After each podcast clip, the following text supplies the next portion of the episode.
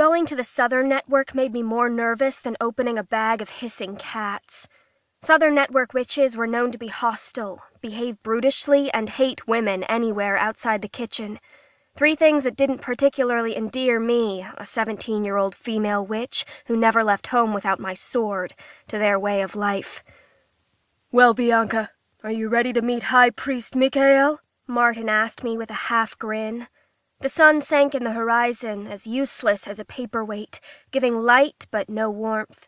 Martin wouldn't allow me to use magic to transport to our meeting in the Southern Network because I'd never been there before. Too great a risk, he'd said with a little tisk of his teeth. Transporting without ever having been to a place, or at least near it, is just asking for trouble. So we'd been riding in the cold carriage for over an hour, watching the glacial landscape glide past. Martin didn't have to ride with me, of course, but he was thoughtful in that regard. I think the more appropriate question is whether Michael is ready to meet me, I said, irritable after jostling over the terrible, icy roads. Martin chuckled, but it didn't quite reach his eyes. Nothing made him truly laugh any more, not since the love of his life, our previous High Priestess Mildred, died eight months before in the summer. I won't be the first assistant to ever cross borders with an ambassador, I said, pushing thoughts of Mildred aside. But I may be the first female assistant brave enough to venture into the Southern Network, don't you think?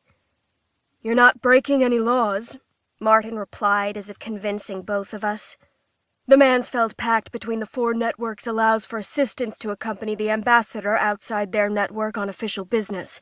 It's just that not many have. Certainly not to the cold tundras of the Southern Network, anyway. Now seems as good a time as ever to break tradition. A war is about to start, isn't it? Let's add more chaos into the mix. It's a habit of witches in my family. Martin laughed again, much louder this time, but I'd been serious. Through the forest of thick evergreens, I caught occasional glimpses of Michael's looming ice castle. The second month of winter gripped the southern network with relentless strength, forcing me to use a flame incantation to generate heat so my fingers didn't freeze. A little ball of flame hovered between my cupped hands, sparking and warm. Even the castle seemed to feel the bitter effects of its southern residents.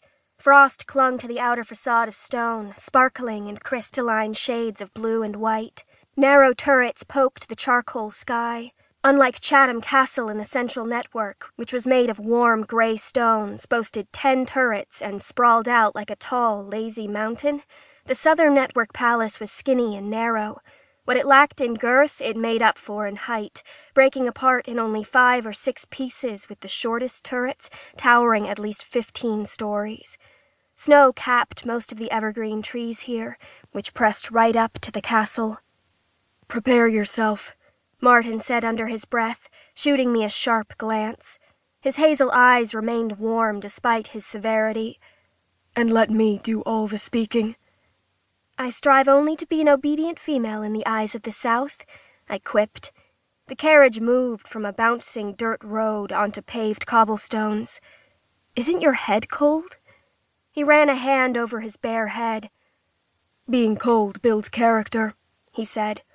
Before Mildred died, he'd looked like a man in the prime of his life middle thirties, lithe shoulders, an occasional smile in a serious bearing.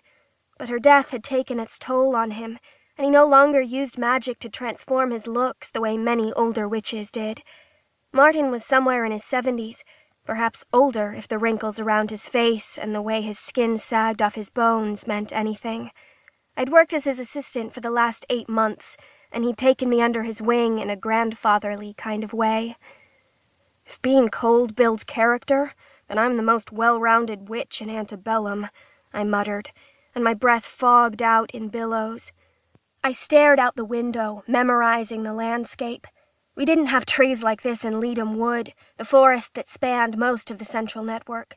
Ours were massive and thick, hiding dangerous secrets. The forests here seemed distant and sharp, more indifferent than treacherous. I tightened my grip on my sword, Vivite. She glowed a bright blue in her sheath under my touch, comforting me. We'd arrive soon, and I didn't intend to leave her in the carriage. They'd have to pry her from my frozen hands before I went anywhere unknown and hostile without her.